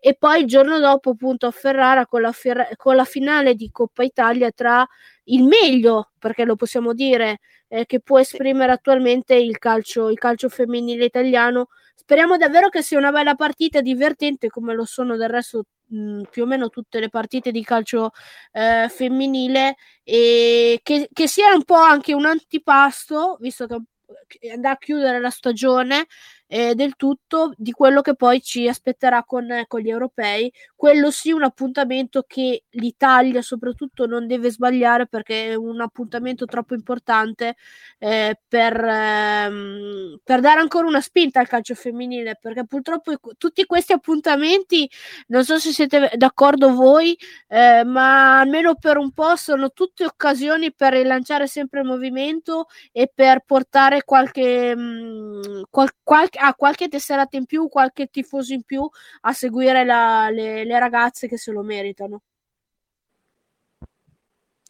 Sì, sul, sul, modello del 2019 che comunque ha fatto molto esatto. potenziale, quindi in piccolo è anche quello che ha fatto la Juventus adesso in Champions, perché in entrambi i tornei la squadra, una volta l'Italia e una volta la Juve, hanno superato se stesse perché nessuno si aspettava, soprattutto al di fuori, di vedere una, una partita di questo genere. La Juventus si è arresa a Lione, sappiamo tutti come, la nazionale è uscita dal, dal mondiale contro una squadra molto più forte che era l'Olanda che aveva vinto il campionato europeo nel 2017 e con due calci piazzati, quindi comunque trovo delle analogie questa, tra questi due tornei e sono stati comunque due spinte di diverso tipo perché parliamo di club e nazionale, ma comunque hanno dato, hanno dato visibilità, hanno, dato, hanno fatto conoscere delle realtà a persone che non sapevano neanche dell'esistenza. Poi la nazionale ovviamente è molto più aggregante e quindi un buon europeo eh, sarebbe, sarebbe veramente ancora un passo in più, un passo in avanti per tutti, quindi compresi i club. Quindi vera- sono veramente occasioni da sfruttare eh, sia, cioè, sia, in campo che come, come, racconti, come contorno, perché la copertura di questi eventi farà tanto e in Italia dobbiamo essere molto più bravi degli altri che hanno già diciamo un po' di hanno già la popolazione fidelizzata sotto un certo punto di vista. Eh, vediamo quello che è successo al Camp Nou di Barcellona nelle semifinali, nella, nei quarti di finale. Eh, cosa, cosa, sta succedendo in Inghilterra per l'europeo? Perché i biglietti stanno dando a ruba. Eh, le semifinali, la finale a Wembley sono già tutti esauriti gli, gli stadi anche per la partita di apertura dell'Inghilterra. Sì, considera che io ho preso quelli del girone a dicembre praticamente novembre, sì. quindi e già lì le, era richiesta, no? Se ti ricordi, quindi già lì c'era una, un'ampia richiesta. Speriamo prima o poi di, di, ospitare in Italia un europeo o un mondiale, perché proprio magari può essere quello l'evento che può portare poi finalmente a fidelizzare di più, perché poi quando ce l'hai sotto il naso è, diffi- è difficile poi non interessarsi eh, rispetto alla, alla sulla televisione.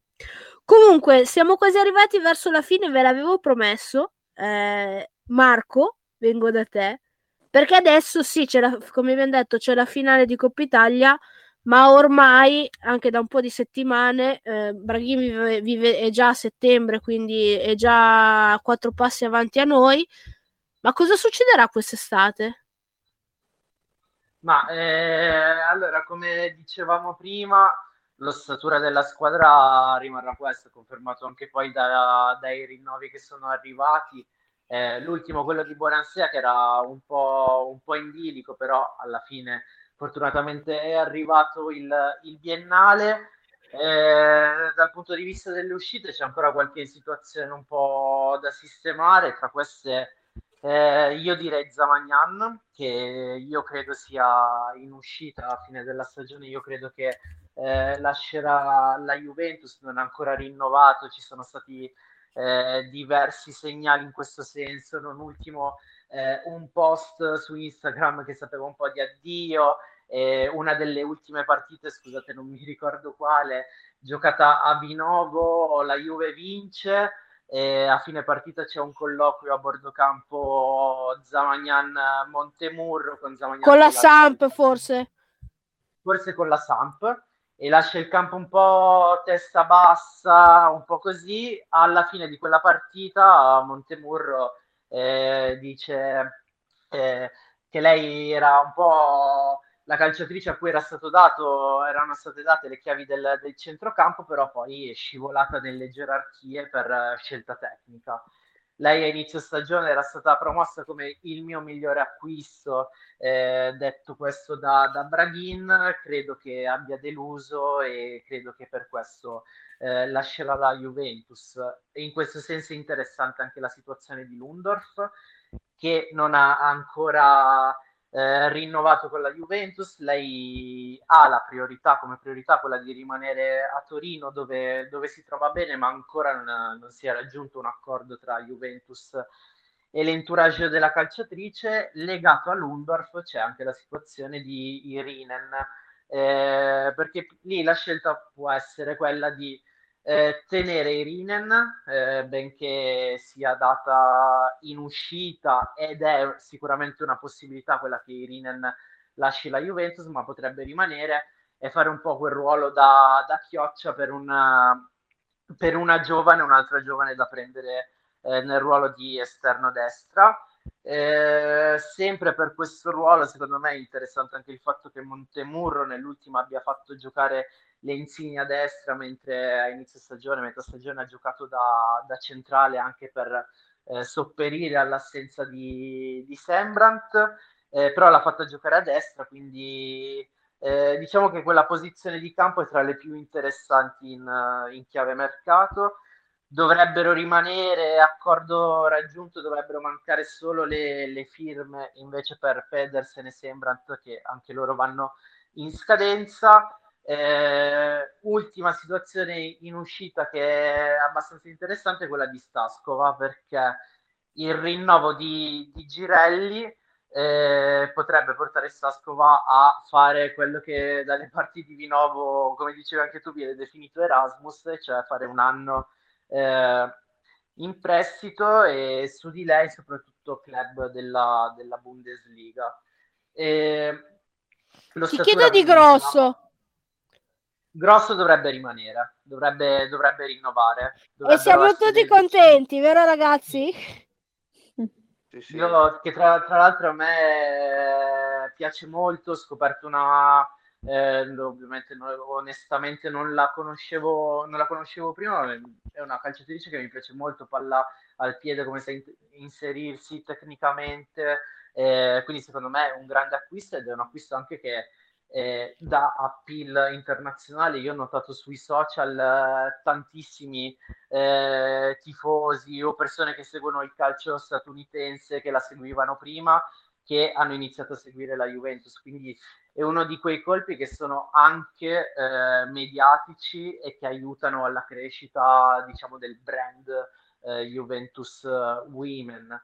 E poi uscita Zamagnan, eh, l'obiettivo obiettivo eh, potrebbe essere quello di fare un grande nome a, a centrocampo, un nome di caratura internazionale per uh, provare a colmare attraverso il, me- il, mercato quel gap che poi è soprattutto eh, secondo me fisico che si è notato eh, in Europa però diciamo che sulle entrate ci sono un po' di nomi eh, che girano sia dall'estero che anche dal, dal campionato italiano.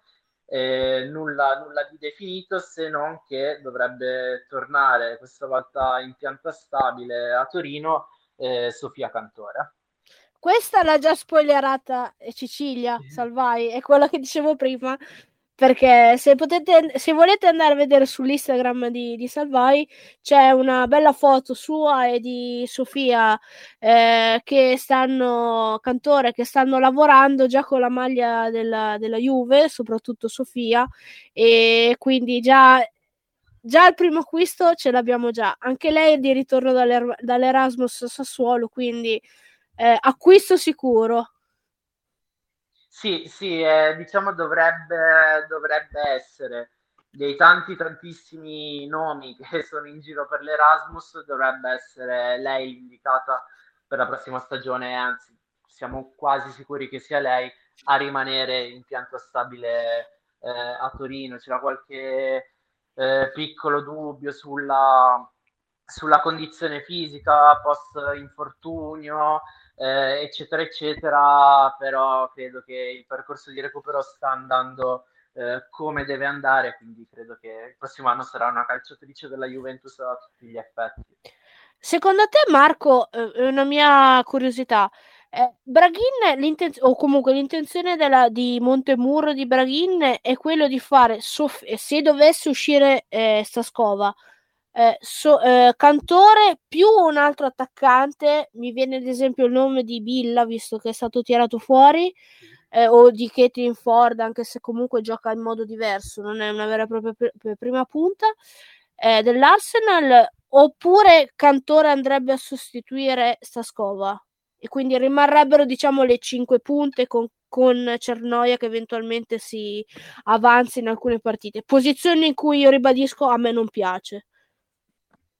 Eh, no, io credo che, ma è una mia supposizione, ci possa essere la possibilità che si vada a trovare un nome per uh, sostituire Staskova. Io credo che eh, poi la Juventus la, la, terrebbe anche più che volentieri, ma credo anche che legittimamente eh, Staskova preferisca giocare con più continuità e se c'è Girelli questa cosa non, non, non avverrà e quindi magari un altro nome, magari giovane, magari di prospettiva eh, da aggiungere al posto di Stas- Staskova credo che ci possa essere, che possa arrivare. Allora, siamo quasi giunti alla fine, se c'è qualche domanda, eh, questo è il momento o tacete per sempre, tanto per rimanere in tema. Eh, secondo me è venuta fuori una, una, bella puntata, abbiamo parlato di tantissimi argomenti, abbiamo festeggiato questa squadra fantastica eh, e sper- spero tanto di dover fare altri podcast celebrativi eh, perché soprattutto magari riferite all'Europa, eh, perché magari preparando finale di Champions cose, o cose così, perché mm, magari il prossimo anno ci, ci, ci, ci, hanno abituato bene, perché le ragazze ci hanno abituato bene, ci hanno, hanno abituato sempre a, a raggiungere obiettivi sempre più alti. Il prossimo anno l'obiettivo sarà quello di, di raggiungere le semifinali finali di Champions allora. Eh, sì, io, io eh, ho, ho, una mia idea. Io spero che il ciclo vincente della Juventus continui, ma allo stesso tempo spero che eh, non ci si lasci ingolosire, non si faccia il passo più lungo della gamba. Eh, abbiamo, secondo me, hanno l'esempio in casa, che è quello del, del maschile eh, nell'inseguire questo sogno europeo. Io credo che la crescita, come è stata fino ad oggi, eh, debba essere graduale e poi la, quella maledetta coppa eh, arriverà. Però secondo me l'importante, e in questo confido molto nel, soprattutto nell'intelligenza, nel saper lavorare di, di Braghina e non, non, fare il passo più lungo della gamba perché poi può capitare che il terreno sotto i piedi venga a mancare. Allora, una domanda dal nostro, amica, dal nostro amico Leonardo. Ciao Leonardo, buonasera, dici tutto. Ciao, ciao, ciao a tutti, buonasera a tutti. No, molto semplicemente, volevo sapere se si sa già se il prossimo campionato con la nuova formula e le straniere saranno sempre 10, quindi ci sarà un tetto, oppure oppure appunto con la nuova formula andranno a variare anche il numero della, delle straniere. Magari è stato già detto, però io non ho ascoltato la puntata da, dall'inizio, quindi ecco, volevo sapere questo, se già si sa se c'è un tetto alle straniere il prossimo anno, perché poi questo potrebbe con- condizionare anche l'entrata, no? il numero in entrata delle straniere che dovremmo avere nel roster il prossimo anno. Uh, una bella, bella domanda. Io personalmente ho spulciato, tra l'altro perché è una cosa che mi interessa, eh, per trovare qualche comunicato del genere, ma non ho trovato niente, ma magari non ho, tro- non ho cercato bene. Non so se voi ragazzi avete eh, qualche notizia più di primo pelo o più, più concreta, ma eh, io non ho, ancora, non ho ancora niente per rispondere a questa domanda. È ancora un buco nero. Sì, io credo che il regolamento eh, resti quello di adesso con, con, il limite sulle calciatrici straniere. Non vorrei eh, dire una, una cavolata, però mi pare che rimarrà così. Certo, varrà solamente per il campionato italiano, eh. quindi eventualmente la Juve potrà decidere anche di tesserarne, non so, eventualmente 14, ho sparato un numero a caso, e, e di farne ruotare circa 5 in campionato, ma ovviamente eh, dipenderà poi dalle liste che eh, rimangono le stesse per quanto riguarda sia il maschile che il femminile. In Champions poi le cose cambiano, un po' come succede nel basket con l'Eurolega. Ecco, ricordiamoci che quest'anno le nostre ragazze eh, hanno giocato finora 41 partite. Eh, ne arriveranno a giocare 43 alla fine delle 46 che potevano giocare. Ecco, questo già è un numero Mhmm, secondo me che semplifica una, questa stagione incredibile delle nostre ragazze ancora di più. Prossimo anno questo numero è destinato a non so, vediamo in Champions, ma per il campionato a salire perché ci saranno otto partite più di campionato. Eh, no, eh, 4, no, uh, sto facendo male i conti, 4, giusto, 4 in più, da, 26, da 22 a 26, se non mi sbaglio. Eh, in campionato la pole scudetto sono poi 8 partite. Però se eh, ce ne giocano 9, se ne giocano 18 prima, quindi 18 più 8, 26, ci saranno 4 partite in più. Quindi poi con le, con le nazionali cioè senza nazionali un potenziale se si arrivassi in, in, fondo a tutto di 50 partite. Ecco, abbiamo visto quest'anno che tributo comunque alle nostre eh, ha dato un campionato così, così, pesante e che partite si sono dovute giocare in, in Champions. Considerando poi che ci sarà un campionato diverso, quindi che ci saranno più scontri diretti, ehm, e tutto il resto, probabilmente magari si deciderà di per questo io ho fatto anche la domanda a Marco prima, il fatto già di avere un attaccante in più in rosa, quindi Sofia è un attaccante per sostituire eh, eventualmente Stascova e quindi andando ad aggiungerne una numer- numericamente in più è già proprio anche per questo, per questo motivo, proprio per ampliare il, um, il raggio, del, la rosa di, di Montemurro. Immagino anche che si parla tanto di Tortelli della Fiorentina, possa essere un obiettivo considerando comunque che Cecilia Salvai viene purtroppo dal crociato e quindi avrà bisogno di qualche mese di, di adattamento ovviamente per ritornare come è stato anche per, per Linda e, e, quindi ci sarà bisogno magari di un'altra centrale magari un'altra Tortelli com- polivalente come Lenzini che possa comunque eh, andare a colmare magari delle, dei vuoti in difesa Marco sì, sì, eh, questa è una delle cose interessanti in vista della eh, sessione di mercato estiva, capire eh, se l'intenzione della, della, Juventus è comunque di ampliare la rosa proprio a livello, a livello numerico e, e ampliarla con giocatrici già pronte o più o meno pronte, perché poi nella grande rosa della, di quest'anno c'erano tante eh, giovani che hanno fatto la scuola con l'Under 19, eh, che hanno raccolto magari panchine, qualche minuto di presenza, che è una cosa importante, ma eh, secondo me poi l'intenzione sarà quella di mettere dentro delle calciatrici pronte, perché come dicevamo gli impegni saranno tantissimo e si è visto eh, in questa stagione, mai come in altre stagioni, che quegli impegni poi pesano e hai delle difficoltà sia mentali che, che fisiche e avere forze fresche ti può dare una mano. Poi tra l'altro si arriverà anche da un europeo e sarà l'anno del mondiale perché saranno uno dietro l'altro. Questa cosa non sottovalutiamolo perché anche poi le partite delle nazionali saranno eh, fondamentali soprattutto poi a settembre in, o- in ottica mondiale. Eh, quindi da questo, punto, da questo punto di vista saranno, sarà una stagione molto molto molto impegnativa.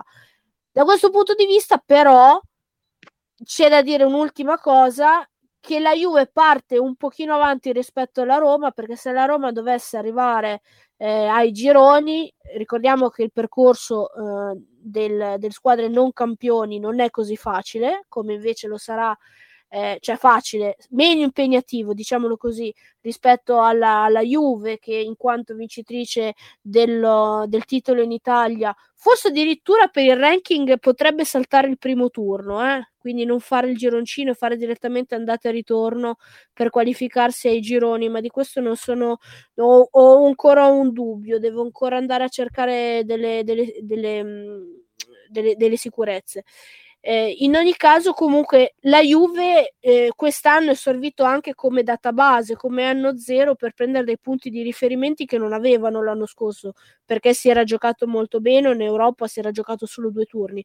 La Roma invece partirà da zero quindi magari un, un contraccolpo in campionato lo potrebbe anche ehm, lo potrebbe anche subire però comunque occhio anche alle altre squadre perché sicuramente Milan, Sassuolo, Inter o anche altre saranno più agguerrite. La Fiorentina magari vedremo commisso come vorrà investire.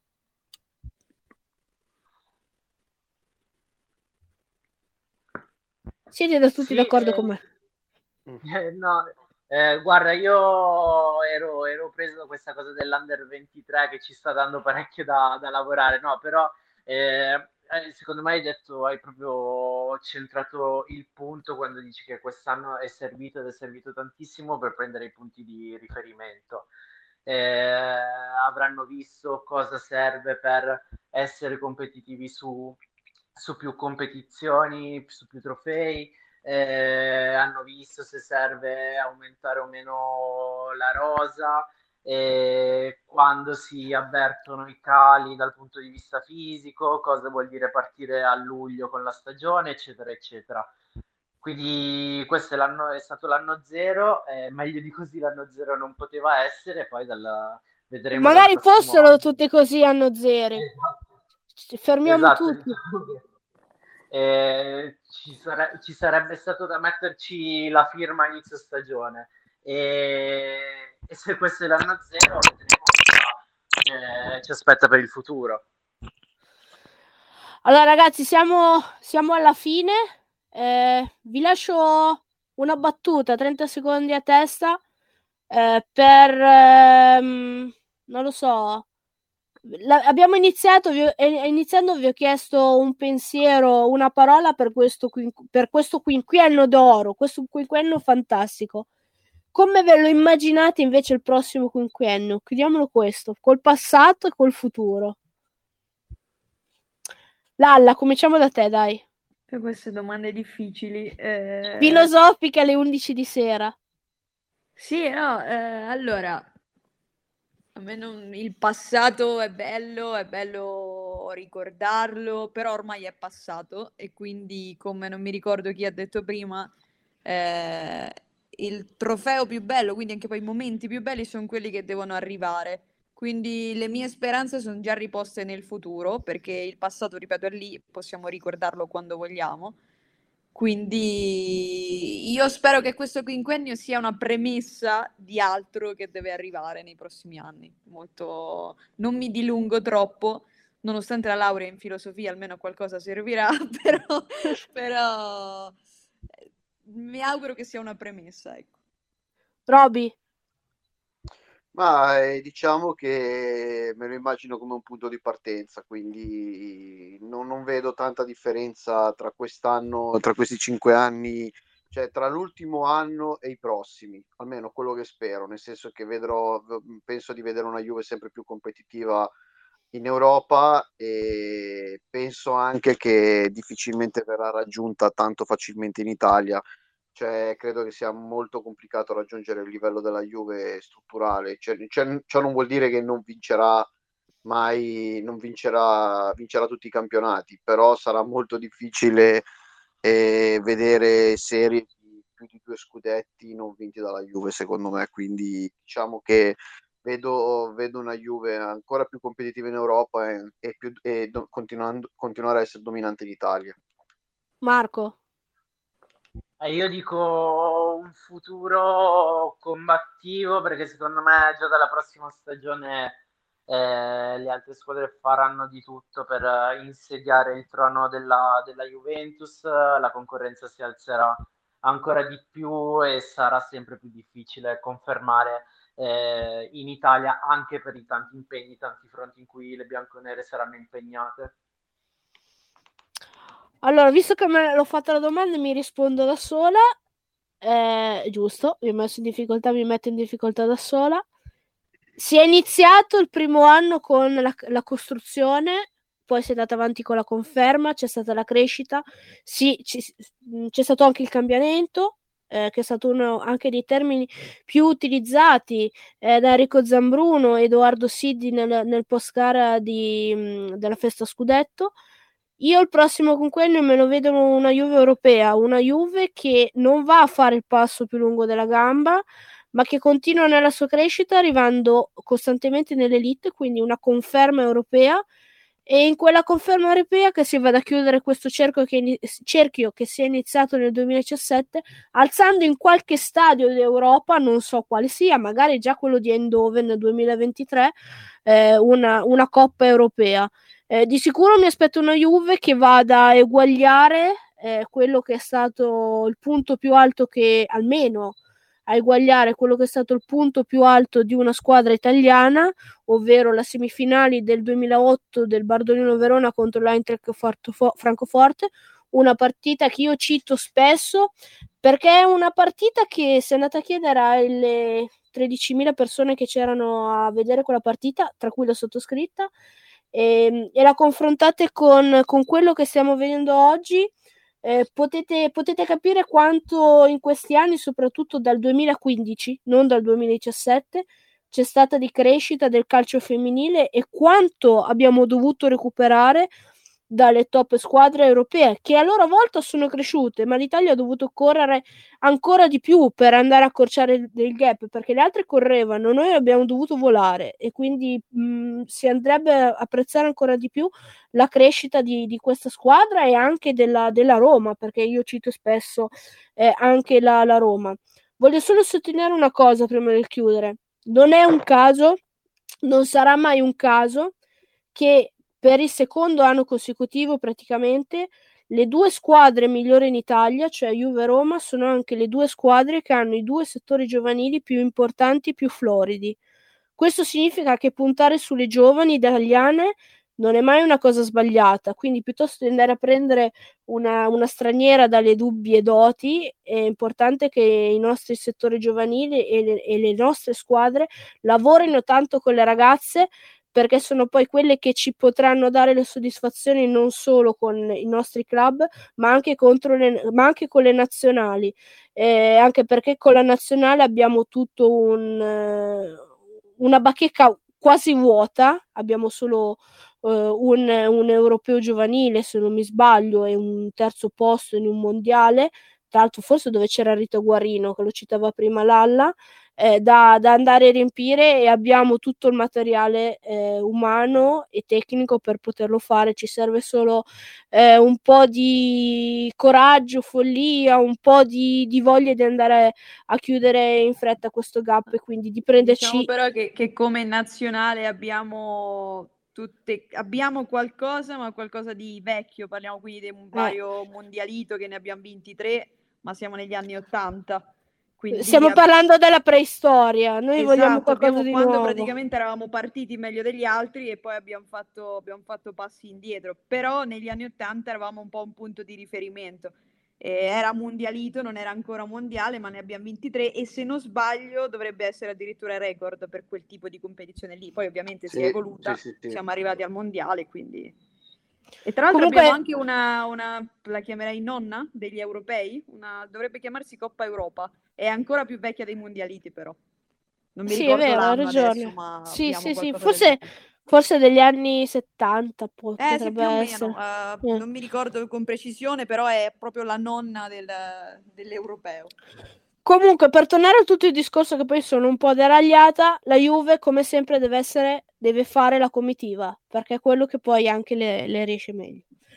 Allora, siamo giunti alla fine. Io ringrazio i miei compagni di avventura di questa serata meravigliosa. Io personalmente mi sono divertita moltissimo perché abbiamo appunto parlato di tanti, tanti argomenti, abbiamo celebrato questa fantastica squadra e io personalmente non vedo l'ora di farne altri di questo, di questo genere. Quindi saluto e ringrazio eh, Maria Laura Scatena, grazie Lalla. Grazie a voi, è sempre, sempre un piacere, soprattutto quando, quando, si vince. È sempre bello parlare con voi e parlare di Juve, ma quando si vince un po' di più, dai. E poi, e poi, poi tu vieni perché sai che ami le mie domande difficili. Assolutamente, Quindi... sembra di essere tornata a scuola, un po' quell'ansia all'inizio. Interrogazione senza, tra l'altro, perché io non ho ai miei, ai miei ospiti la scaletta, eh, ce l'ho solo io, quindi sono tutte interrogazioni sorpresa. Eh. Grazie a Roberto Loforte. Ciao, grazie a tutti, buona serata a tutti. E grazie mille al nostro ospite, lo aspettiamo quando vuole eh, venire a, nella nostra trasmissione a parlarci di Juve, soprattutto lui che, co- che, va, che, co- che può entrare eh, di più nell'ambiente di Vinovo, quindi magari può raccontarci un po' di più quello che sta, che sta succedendo nei contorni di questa, eh, di questa famiglia, di questa squadra. Marco Amato, grazie mille per essere venuto nel nostro podcast a trovarci. Grazie, grazie mille per l'invito, grazie a tutti e volentieri alla prossima. Grazie a tutti voi. Finisco con una citazione del grandissimo Dan Peterson eh, che, ho, che ho scritto ieri sera eh, subito dopo, qualche secondo dopo la vittoria della Virtus Bologna dell'Europa Cup, mamma butta la pasta, abbiamo vinto il quinto scudetto di fila. Grazie a tutti, buonanotte. Ciao, buonanotte.